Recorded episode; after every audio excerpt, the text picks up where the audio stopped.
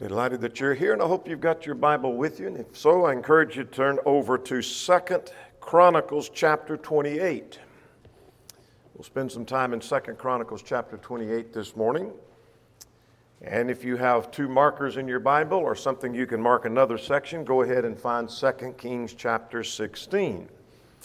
We'll be flipping back and forth between those two sections several times in our study this morning. These two chapters tell us the story and the reign of King Ahaz of Judah. What we know about King Ahaz, there's not a great deal of information as far as the number of chapters or verses that are devoted to his reign, but we do know that he reigned for 16 years. And those years were from 741 BC to 726 BC, which puts him in the time of Isaiah, where we're studying on Wednesday night. He was one of the kings. If you were here Wednesday night, we talked about that Isaiah is prophesying during his reign. He was a bad king. And you're going to see that as we go through our study this morning. I want you to focus with me at chapter 28 and verse 19. And we're going to look at some surrounding verses later, but I want us to start with looking at verse 19. For the Lord brought Judah low because of Ahaz, king of Israel. Now, let me stop and to suggest that sometimes Israel is used with reference to the people of God and not northern kingdom versus southern kingdom because he was a king to the south of Judah. So, again, let's begin at verse 19. For the Lord brought Judah low because of Ahaz, king of Israel, for he had encouraged moral decline in Judah and had been continually unfaithful to the Lord. Well, that's pretty much a summary of his reign. He was a man who was continually unfaithful. It's not that he started out well and he turned south toward the end of his reign, so he was a good king but turned south. Or maybe he was a bad king who turned better, but he was always a bad king from beginning to end. But I want you to focus on this particular phrase found in verse 19, and you might underline it. He encouraged moral decline. This is the New King James rendering of that. Your translation may some, say something very similar, and we'll look at those translations in a moment. But here was a man who encouraged moral decline. Let's talk about encouraging moral decline. The question I would ask is Are there forces around us encouraging moral decline? Would you agree that there are forces all around us? I'm not talking about necessarily in the church, we'll come to that in a moment. But are there forces all around in our society that are encouraging moral decline? If you have your eyes open at all, you have to say, well, yes, there are. There's a lot of encouraging of moral decline. Well, secondly, are there pressures encouraging moral decline in our own children? In other words, as we raise our children, hopefully to walk in the ways of the Lord, are there pressures on them that is encouraging moral decline so that their morality may go south? And the answer has to be yes, there are a number of pressures. Well, another question that needs to be asked is could I be encouraging moral decline? Here I claim to be a person of God, I claim to be faithful to God, and so could it be that I'm encouraging, and you should be asking the same question could we be encouraging moral decline? And the answer is we hope not, but the answer is certainly that's possible. Could I be encouraging moral decline when I don't intend to encourage moral decline? That's not my intent. That I'm encouraging someone to go south morally when that's not really what I'm setting out to do. I was trying to do something else. I wanted to accomplish something else, but because of my lack of diligence, maybe I'm encouraging moral decline. Could that be the case? And the answer is yes. The Bible talks repeatedly about the possibility of strengthening the hand of the wicked. Jeremiah and Ezekiel use that phrase, Jeremiah 23 14, Ezekiel 13 22, use this phrase of strengthening the hand of the wicked or strengthening the hand of the sinner. He was talking about false prophets. I'm interested in a couple of translations of Jeremiah and Ezekiel. The NET says concerning Jeremiah 23 14, they gave encouragement to the people who were doing evil. These false prophets, though people were doing what was wrong, the false prophets were encouraging them in that. in a number of ways that we'll not go into at this moment. In Ezekiel 13 in verse 22, the New American Standard and the New Century translate that they encourage wicked the wicked not to stop being wicked. They were strengthening the hand of the wicked by encouraging them to continue in their wickedness. So now let's go back to Second Chronicles chapter 28. Let's talk this morning about encouraging moral decline. There are three things we want to talk about. First of all, I want us to look at the phrase. That is, what does this phrase mean? What does it mean to encourage moral decline? If I don't know what it means, I don't know if I'm doing that or not.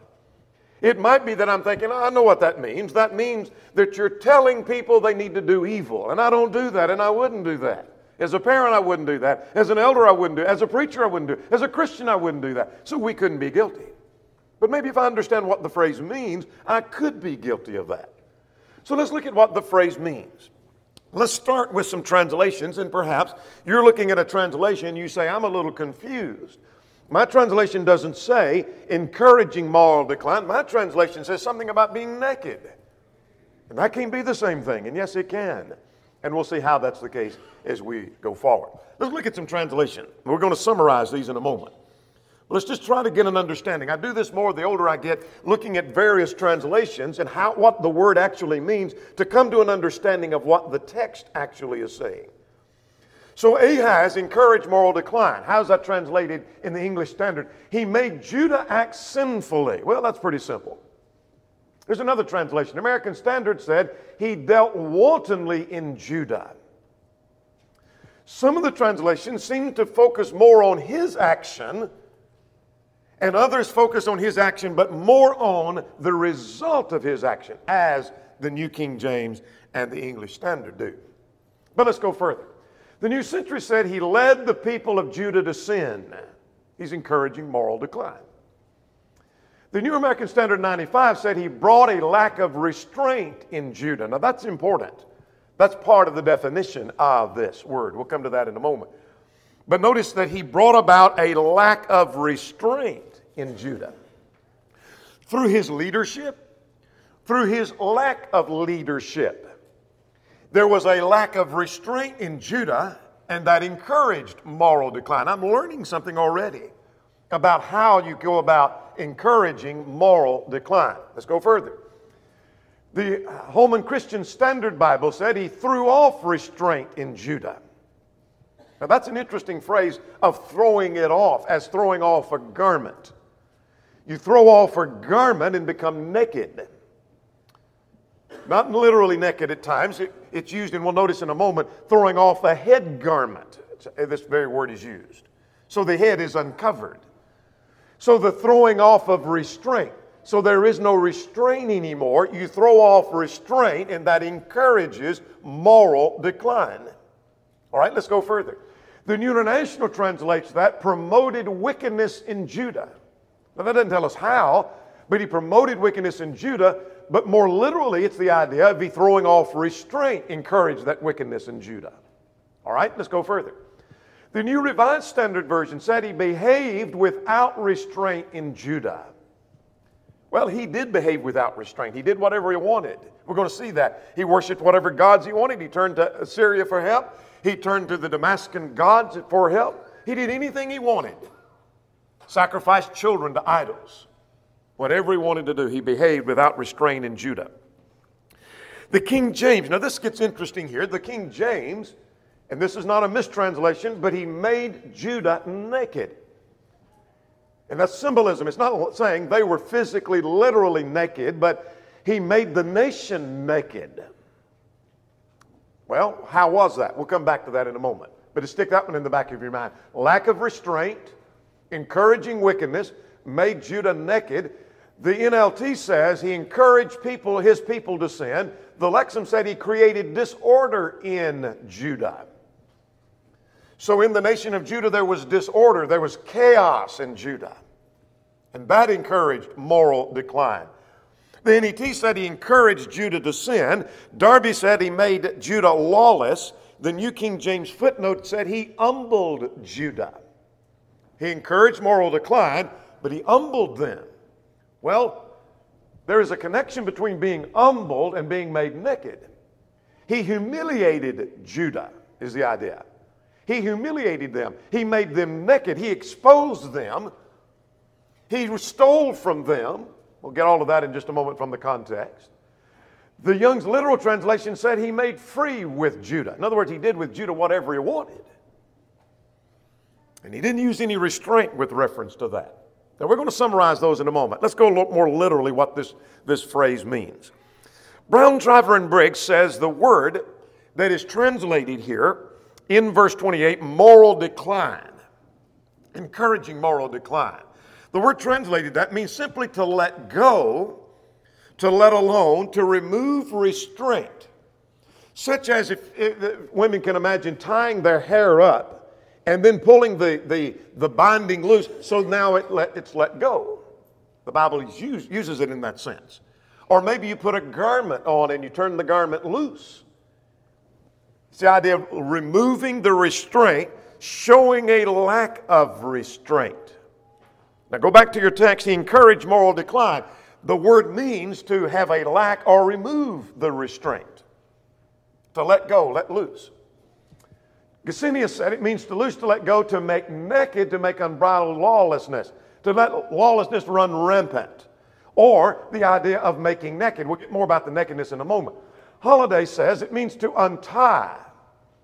Again, like maybe tying your hair up, and then you untie it and you just let it loose. It no longer has restraint. That's the idea. We're going to make use of those words in a moment. To allow depravity or depravity to spread. So here is something that's not dealt with. It is not condemned. It is not curtailed. It is not restrained. And so it's allowed to run loose. Tolerant spirit. Now let's talk about this idea of being made naked here in the King James. Let's go to Numbers chapter 5 and verse 18. Numbers chapter 5 and in verse 18. This is the test for a, a woman accused of adultery. I'm not going to go into all the tests, but she was to come before the priest. And notice in verse 18 then the priest shall stand the woman before the Lord and uncover the woman's head.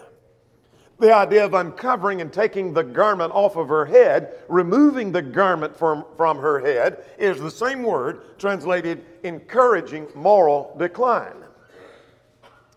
So you see the idea of the connection of nakedness. It's uncovering, removing restraint is the idea. The uncovering of something, making it naked. Now notice this in Exodus chapter 32 and in verse 25. Turn there. This is the case in Exodus 32 where Moses, or rather Aaron, had, had made the golden calf, you'll remember. And in making the golden calf, the text says at verse 25, I'm reading from the New King James. Now, when Moses saw, notice that when Moses saw that the people were unrestrained, for Aaron had not restrained them. The people wanted a golden calf, they made a golden calf, and Aaron didn't stop it. He could have stopped it, and he could have said it was wrong, but it was unrestrained.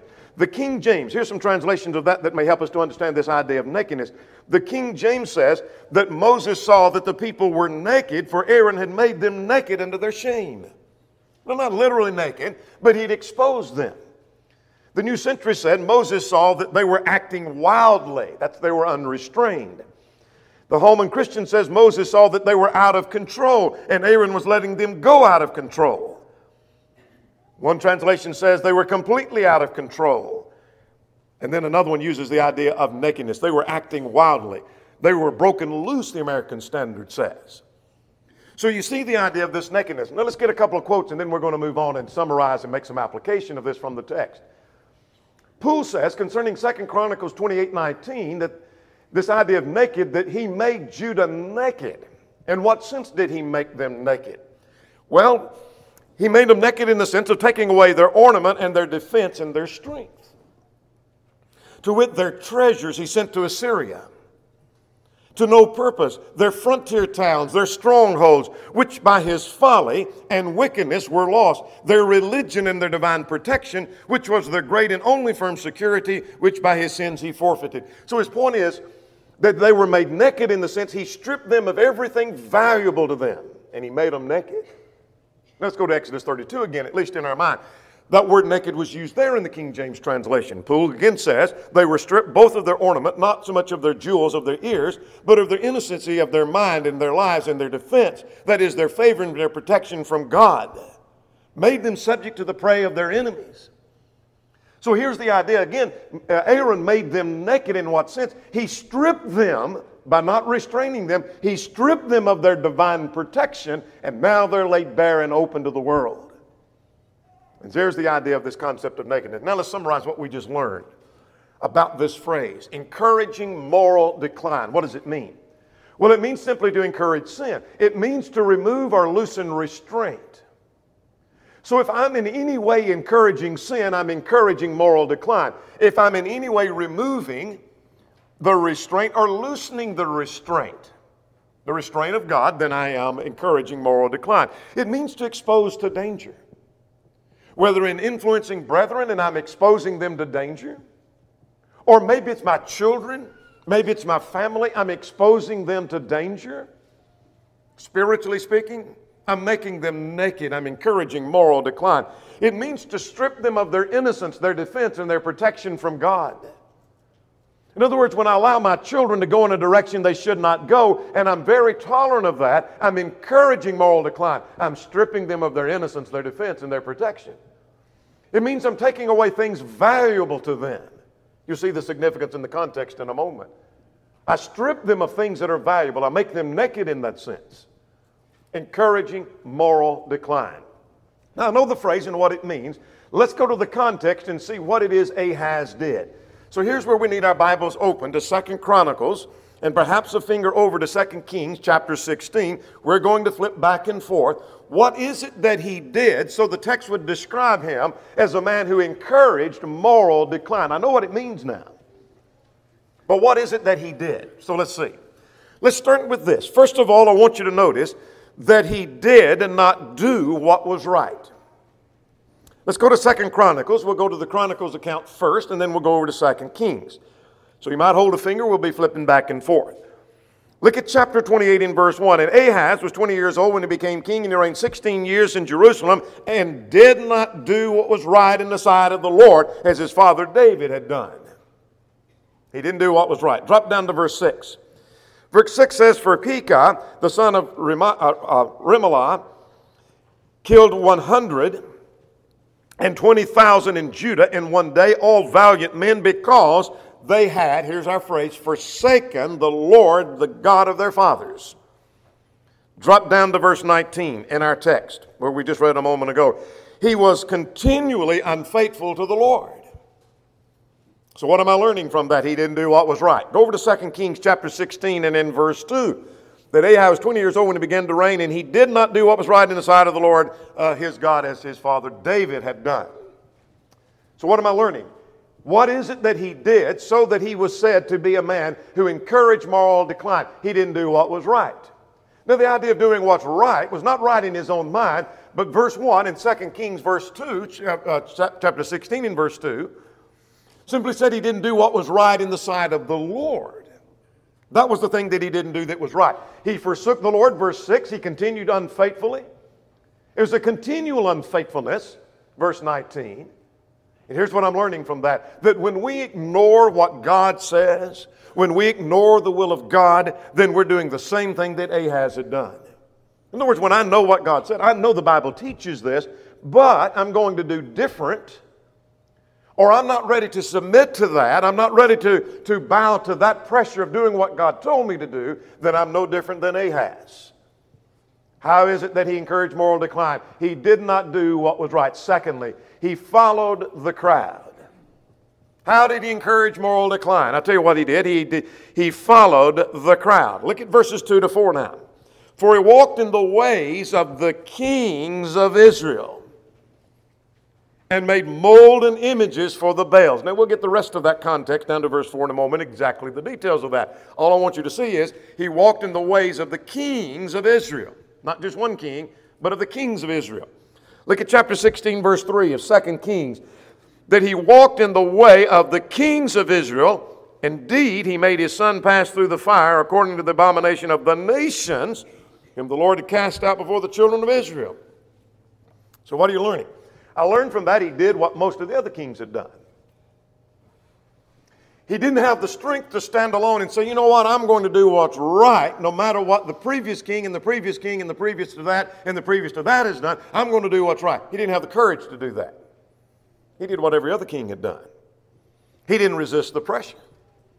Not only of not of the kings, but he didn't resist the pressure of the pagans.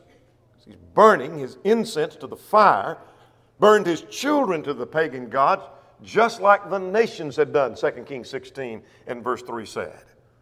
Let's go to Romans 12 just briefly and notice it's easy to do what everybody else is doing. Paul, in talking about his instructions for those who are the people of God in their relationship to the world, their relationship to God, their relationship to brethren, that I beseech you by the mercies of God that you present your bodies a living sacrifice, holy and acceptable to God. Here's your relationship to God. Be not conformed to the world, but be transformed by the renewing of your mind. In other words, don't let the world conform you and mold you and shape you to be just like it. But be transformed, be different. Ahaz wasn't willing to do that. And I want to tell you that when we fit into the crowd and we're doing the very thing the crowd is doing, and we don't have the guts to stand against the pressures of the crowd, we're no different than Ahaz. We may be encouraging moral decline. What is it that he did? So the text says, you know what? He, he was a man who encouraged moral decline. He didn't do what was right, he followed the crowd. And thirdly, he placed little value on important things. He placed very little value on important things. Let's look at verse 21. Second Chronicles 28. For Ahaz took part, in the tre- took part of the treasures of the house of the Lord from the house of the king and from the leaders and gave it to the king of Assyria, but he didn't help him. What's he doing? He's taking the treasures of the house of the Lord, the house of the king, and the house of the leaders. Those are valuable things. Solomon had built, Solomon had made by the craftsmen, and he gave it to the king of Assyria. Go to 16 and 8 now of 2 Kings, and Ahaz took silver and gold, a little more specific in this account, found in the house of the Lord and in the treasures of the king's house, and sent it as a present to the king of Assyria. Here are valuable things. He gave the treasures of the house of the Lord away. King of Assyria, you can have them. Here's a present to you. I want you to come and help me. I want you to help me fight. In fact, Second Kings pointed out that he wanted him to come and fight. I want you to come and fight with me against Assyria and against Israel because they're fighting against me to come and fight against you. I want you to come and help me. Get on my side and let's fight. There's no help to him. But he gave the king's treasures away, the house of the Lord's treasures away. He gave away the silver and the gold. And Second Chronicles says he didn't gain anything in return. He gave valuables away and got nothing of value in return. Something very practical to learn from that. You see, you could be giving away all the treasures of your family. You could be taking like the silver and gold from the house of God and giving it away. How so? You might be giving the knowledge of the Word away. So, how am I giving the knowledge of the Word away? By not teaching your children the Word. Are you sitting down in your home and in your family teaching them the Word of God? Or are you only counting on them absorbing a little bit in services? Are, are you taking them, making sure they're in Bible class and they're learning the Old Testament and the New Testament and they're learning the, the scheme of redemption as it unfolds from Genesis to Revelation? Or are you robbing them and taking that away and giving it away? You may be giving away the knowledge of the Word, maybe by not leading them in the knowledge of the Word. You could be giving away their faith in God. You say, oh no, their faith is their own faith. I wouldn't give their faith away. I couldn't give their faith away. Well, you may be giving it away in this sense by not training them. Maybe if you're not training them in the way they should go. Maybe by not teaching them the instructions of the Word. Or maybe by tolerating error. Maybe you tolerate error that's being taught and you know your children are hearing that error, but I'm not too concerned about that. You may be robbing them of their faith. You may be taking their faith and giving it to the king of Assyria. And their faith is gone and you wonder where it went. You could be giving away treasures of the heaven. That is, you're giving away their hope of heaven by allowing sin. You know they're doing things contrary to the will of God, but I don't want to upset them. I, I don't want to offend my child. I, I don't want to drive them away from me, so I'm going to be tolerant of that. You may be giving away the hope of heaven. You may be just like Ahaz, who gave the treasures of silver and gold to the king of Assyria. Didn't gain him anything. This is not going to gain you anything either. You may be giving away their emotional well being by having a chaotic family. You maybe have a family that's in chaos. There's fussing and there's arguing, and there's no, no uh, calmness within the family, and all your children know is this chaos within the family. And you robbed them of their emotional well being. You gave it away to the king of Assyria. No different than Ahaz. Why did the text say he was a man who encouraged moral decline? It was because he didn't do what was right. He followed the crowd and he placed little value on important things. But here's something else he did. He was on a path that just goes further away. Let's go now to chapter 28 now and look at verse 22. Now, in the time of his distress, King Ahaz became increasingly unfaithful to the Lord. And then an interesting phrase, not in all translations, yours may be missing this. That is, this is that King Ahaz. It's interesting. That's the man right there we're talking about. That's this King Ahaz. What was it? He was on a path that goes further and further away. See, it's one thing to sin because we all do that, 1 John 1 and verse 8. But it's another thing to continue in sin, 1 John 3. So one person, yeah, I, have committed sin, but I corrected that. It's another thing to continue sin, but it's even another thing to progress even deeper into sin, to go down the path of sin and go deeper and deeper and deeper. In 2 Timothy chapter 3, those verse 13, that should be instead of verse 12, that evil men shall wax worse and worse, deceiving and being deceived. In other words, you get on a path of sin, it goes further and deeper and deeper than you ever thought it would go. Look at Luke chapter 15. Here's the case of the prodigal son. Things got worse than he ever dreamed. He wanted to go away from home and have a life of freedom away from God and away from his father. He got in a mess because he got to the point that he was begging for food and would have eaten the slop that the hogs ate, the text says. And he said, I have, uh, that I, I have less than my father's servants. And I began to be in want, the text says, or he began to be in want. And so the prodigal went further than he ever thought he would. I want to tell you that when we start into an area that makes us a little uncomfortable, I don't feel right about doing this. I don't feel right about saying this. I don't feel like right in participating. You continue on in that, and that's going to carry you even further because you're going to get comfortable with that, and you'll go even deeper and deeper and deeper and deeper. It may start, for example, with, you know, I have to miss services, and uh, I don't feel comfortable, but then I get comfortable, and then I miss even more, and I miss even more, and I miss even more. Or maybe it's the participation in something that I think maybe is wrong, but I don't know, I don't feel right about that, but I do that and I get comfortable, and then I go deeper into more sin and deeper sin. What is it that the text says that describes him as a man who encouraged moral decline? He was on a path and went further and further away from God. But here's something else he did. Let's go back to chapter 28, beginning at verse 16 now. He turned to the wrong source for help. He encouraged moral decline. How did he do that? Well, look at verse 16 of chapter 28.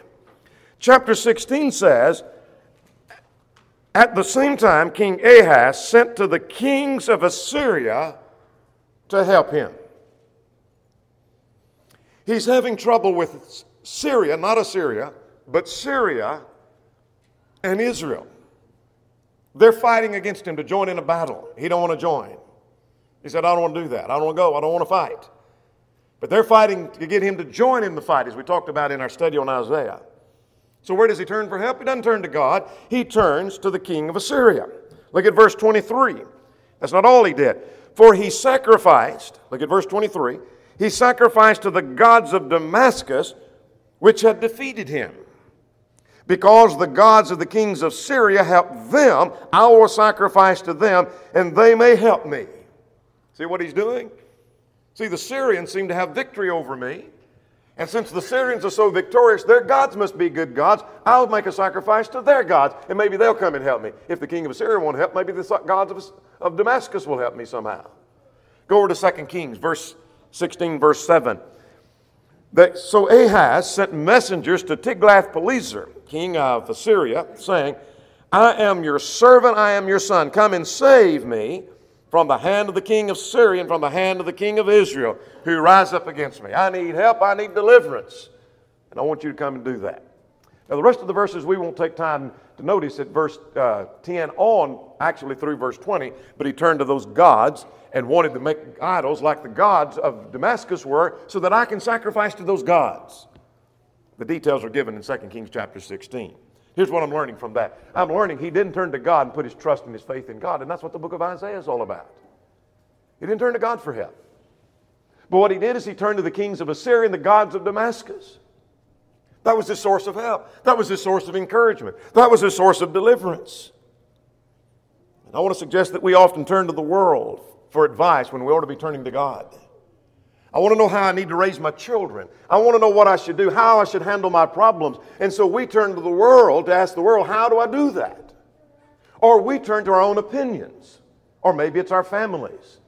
And ask for their input rather than turning to the source of God. What does God say? What does His Word instruct? We're no different from Ahaz. What is it that Ahaz did? So that the text says, you know what? He was a man who encouraged moral decline. Well, here's what he did he worshiped as he wanted to worship. He worshiped like he wanted to worship. Now let's see what he did. Beginning verse 3 of chapter 28. He worshiped all right. He was a religious man. He didn't give up on religion. He was a very religious man. Look at verse 3 that he burned incense in the valley of the son of Hinnom and burned his children in the fire, according to the abomination of the nations, whom the Lord had cast out before the children of Israel. And he sacrificed and burned incense on the high places and on the hills under every green tree. He's practicing idolatry. He'd learned that from the pagans, he learned that from the other kings. That's what he had done. Look at verse 23. We already noted verse 23 that he went and said, I, I, I want to do this because the gods of, of the kings of Assyria helped them, then I will sacrifice to them. Maybe they'll come and help me. He's worshiping those gods. So I'll worship these idols. I'll worship those idols. It doesn't matter. I'll worship the way I want to worship. Well, let's go over to 2 Kings chapter 16, verses uh, 3 and 4. Again, we see that he walked in the ways of the kings of Israel made his son pass through the fire. Notice at verse 4, he sacrificed and burned incense. Now, here's where we have beginning at verse 10 through verse 20, which we won't take the time to read, is the details of all the sacrifices and how they built the sacrifice, where he learned that, and, and how he patterned it. But the point is, he's worshiping like he wants to worship. In other words, he didn't worship like God had instructed him to worship, he worshiped like he wanted, to suit him, like he wanted. And I want to suggest that when our worship is on our schedule, when our worship is on our desires, based on our desires and our plans, we're no different from Ahaz.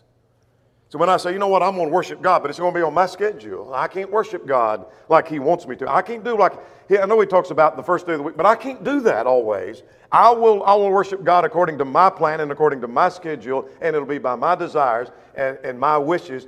Then we're no different from Ahaz. Now, what is it that he did?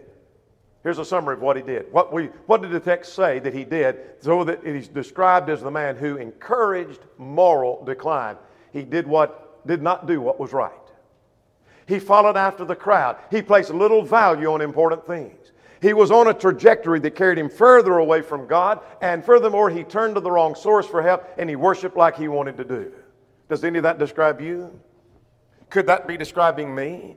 That I'm worshiping like, worshiping like God wants me, or do I, am I worshiping on my plan? Am I doing what is right in the sight of the Lord? Am I placing very little value on important things? Am I turning to the wrong source? Am I following the crowd? I might be encouraging moral decline. I know what the phrase means. I now know the context in which it sets. And I'm having a better understanding of encouraging moral decline.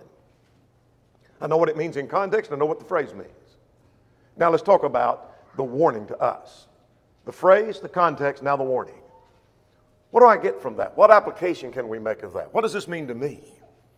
Go back to Second Chronicles chapter 28 and verse 32.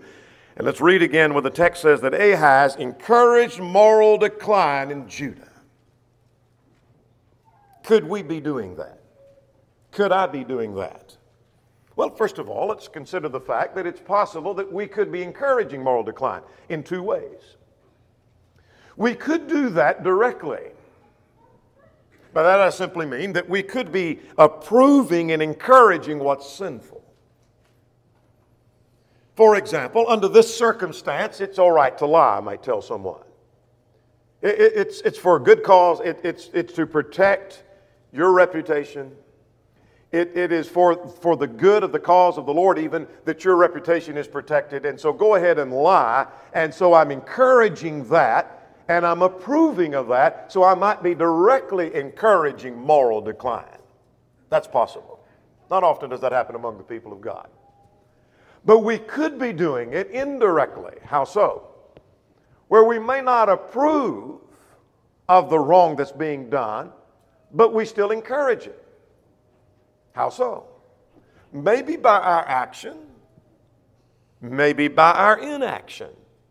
It may be what I'm doing that encourages it, even though I, I never said I approved of it. In fact, I may say I don't approve of this. By my action, it may encourage it. Maybe by my lack of action, I'm encouraging moral decline. We can allow through our neglect, through our lack of restraint, decline, though that's not our intent. Maybe my intent wasn't to encourage this moral decline. So let's list some ways in which this is possible. So, how could I be doing this? Let's list about four ways. Number one, I could encourage moral decline by a lack of teaching. That could be true as a parent, that could be true as a congregation, that can be true as preachers, that can be true as elders. Through a lack of teaching. Maybe there's a lack of teaching on the respect for God and for His Word. Let's turn to 1 Thessalonians 2. This ought to be familiar because we were just studying this last week in our Bible class. Paul said, This is how the gospel was, received when I came to Thessalonica. He said, You received it as the Word of God, as it is in truth the Word of God, and not as the Word of men. He said, You received it as the Word of God, but not as the Word of men. They respected it for what it was. And so maybe because we, we're doing a lack of teaching at times on the respect for God and for His Word, then that's encouraging moral decline. Children are being raised in our society and even sometimes among the people of God where they have very little respect for God and for His Word. The fact the Bible says it doesn't mean anything. The Bible doesn't carry any, any authority in their life.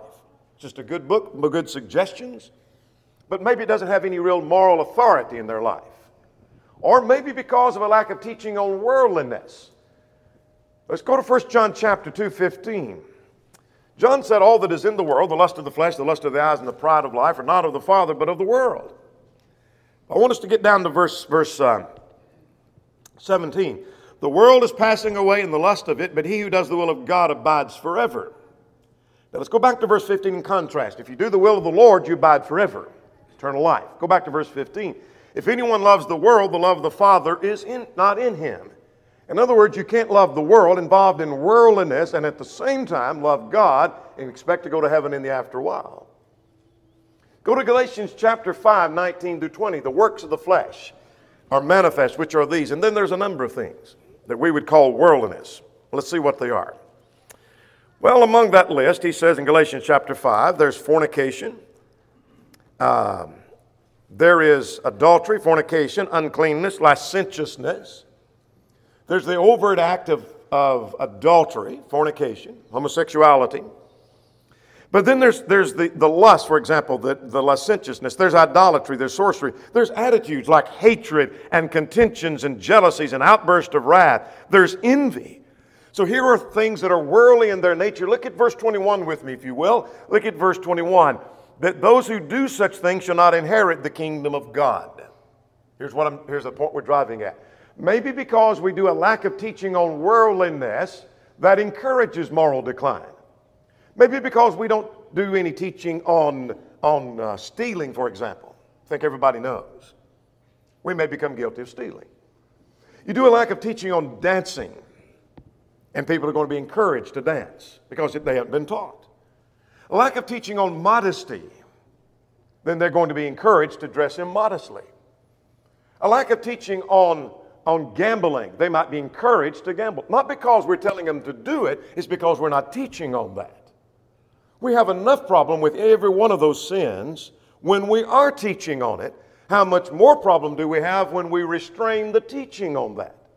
So we might be encouraging moral decline in our homes and in our families because we're not teaching on those things. We may be encouraging it in the congregation when we're not teaching on those things. Here's another way. Maybe it's not that we're not teaching, but because we have a lack of teeth in what is taught. What do we mean, a lack of teeth?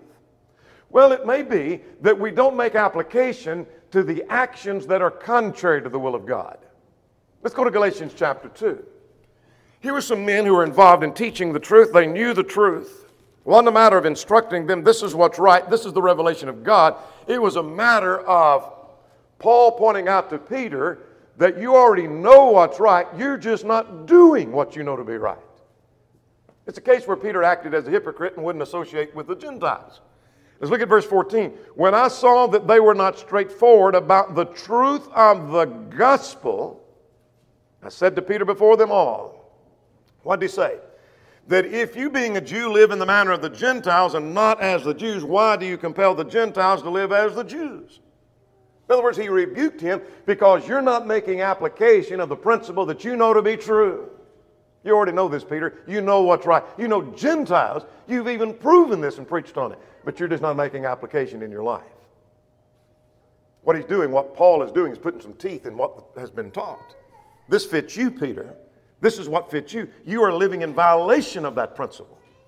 So, when we have a lack of teeth in application of the principle, that encourages moral decline. Or maybe like a lack of discipline. Let's go back to 1 Corinthians chapter 5. You remember the church at Corinth had a fornicator in their midst. And Paul rebuked the church because his focal point is not at the beginning of this chapter, while he is condemning the fornicator. He's not directing the fornicator, he's directing his thoughts to the church at what they had not done about that fornicator. And he says that you are puffed up and have not rather mourned. You should have been upset about this sin in your midst. That he that has done this deed might be taken away from among you.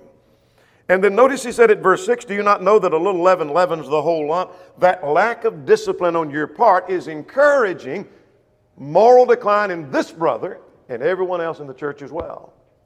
Here's the third way in which we might be encouraging moral decline, and that is having a tolerant spirit. What do you mean by tolerant spirit? It's where we're tolerant of something we may not even approve of. We may even say it's wrong.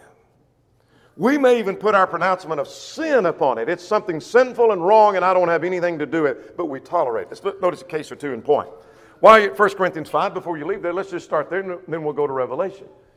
Here, the church at Corinth, there is no evidence that the brethren at Corinth was approving of a man having his father's wife. There is no indication anyone was saying, I defend him. He has a right to have his father's wife. He can commit that sin of fornication. If he wants to do that, he can. They didn't approve of it, but they were tolerant of it. They were not even mourning. They were not even upset that the sin was going on in their midst. Now let's go over to Revelation chapter 2. Go to Revelation chapter 2 and in verse 20. Revelation 2 and in verse 20. Here's the church at Thyatira. And this was a very tolerant church. There were some good things about the church, and there were some bad things about the church. They are commended for their works and love and service and their faith and patience. They were very, very faithful in a lot of areas. But look at verse 20. Nevertheless, I have a few things against you. Well, what is that? Because you allow that woman Jezebel, who calls herself a prophetess, to teach and beguile my servants and to commit sexual immorality and eat things sacrificed to idols. See, the problem at Thyatira was not what so much they were saying was right or wrong, but what they were tolerating that they would agree that's wrong. They were a tolerant church. Maybe that tolerant spirit spills over into our families. We may not approve the sin, but we don't hate it either. We won't read every one of these passages, but let's just look at Proverbs 8 and verse 13. The fear of the Lord is to hate evil. In other words, I don't need to be tolerant of it, I need to be hateful of that sin. I may not approve it, I may even call it sin, but I, I may not hate it either. That makes me tolerant. So I may not approve of drinking, but I may be tolerant of drinking. I may not approve of lying, but I'm being tolerant of it. I may not approve of immodesty, but I'm tolerant of it. Or I may not approve of the dance, but I'm tolerant of it. Go to Romans chapter 12. We should abhor that which is evil, Paul said. and cling to that which is good. If it's evil and it's sinful, we ought to abhor it. We ought to hate it. Here's our fourth and final way in which we might be guilty of encouraging moral decline. And that's when parents loosen the restraints. The parents loosen the restraints. Maybe we're not careful about what the children watch. Now, remember, we talked about loosening the restraints, like the hair all bound up, and then you, you take the, the garment loose or the ribbon loose or whatever you bound it with, and you let it loose. The restraint is gone. Same word. Same word used in Numbers 5 is used right here in Second Chronicles.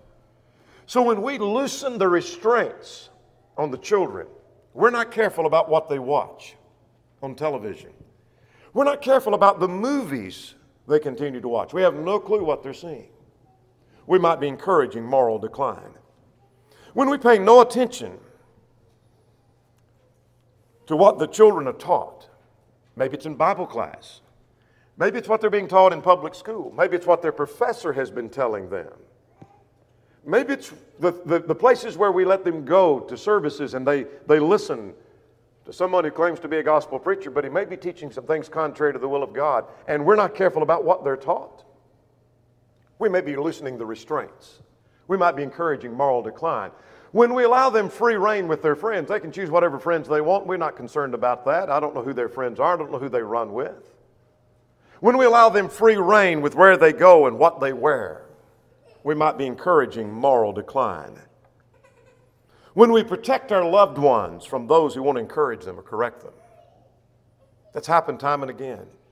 When maybe someone just wants to encourage this person to obey the gospel, the, the parents maybe usher them away and, and protect them. I don't want anybody encouraging my child to do that. You, you, you, may, you may offend them. Or the child is in sin, and we maybe want to talk to them about seeing if we can do anything to encourage them to do what's right. Maybe the parents or the family protects them. I don't want, I don't want I don't want them to be talked to by the elders or a preacher or any Christian around. I don't want them talked to. So when we start protecting our loved ones from those that seek to encourage them, we might be loosening the restraints. We might be encouraging moral decline. When we start making excuses for our family that's not living right. We know they're not living right. We don't approve of that, but we make excuses for them not living as they should. We might be encouraging moral decline. How could we be guilty? We might be guilty by a lack of teaching, sometimes by lack of putting the teeth into the teaching. Sometimes by just having this tolerant spirit, or maybe loosening the restraint as parents, maybe loosening the restraint as elders, as preachers of the gospel, teachers in Bible class, and on we could go. We might be encouraging moral decline. Ahaz was a wicked man. The text says he encouraged moral decline. He made Israel naked, made Judah naked, the text says. We've looked at the phrase what it means, the context, what he did, and the meaning it has to us. What does it mean? The warning it gives to us. There may be one or more present who's not a Christian, who's not a child of God. Would you come believing that Jesus is the Christ, the Son of the living God? Would you repent of your sins, acknowledge your faith, and be buried in the waters of baptism for the remission of sins? If you're subject in any way, would you come while together we stand and while we sing?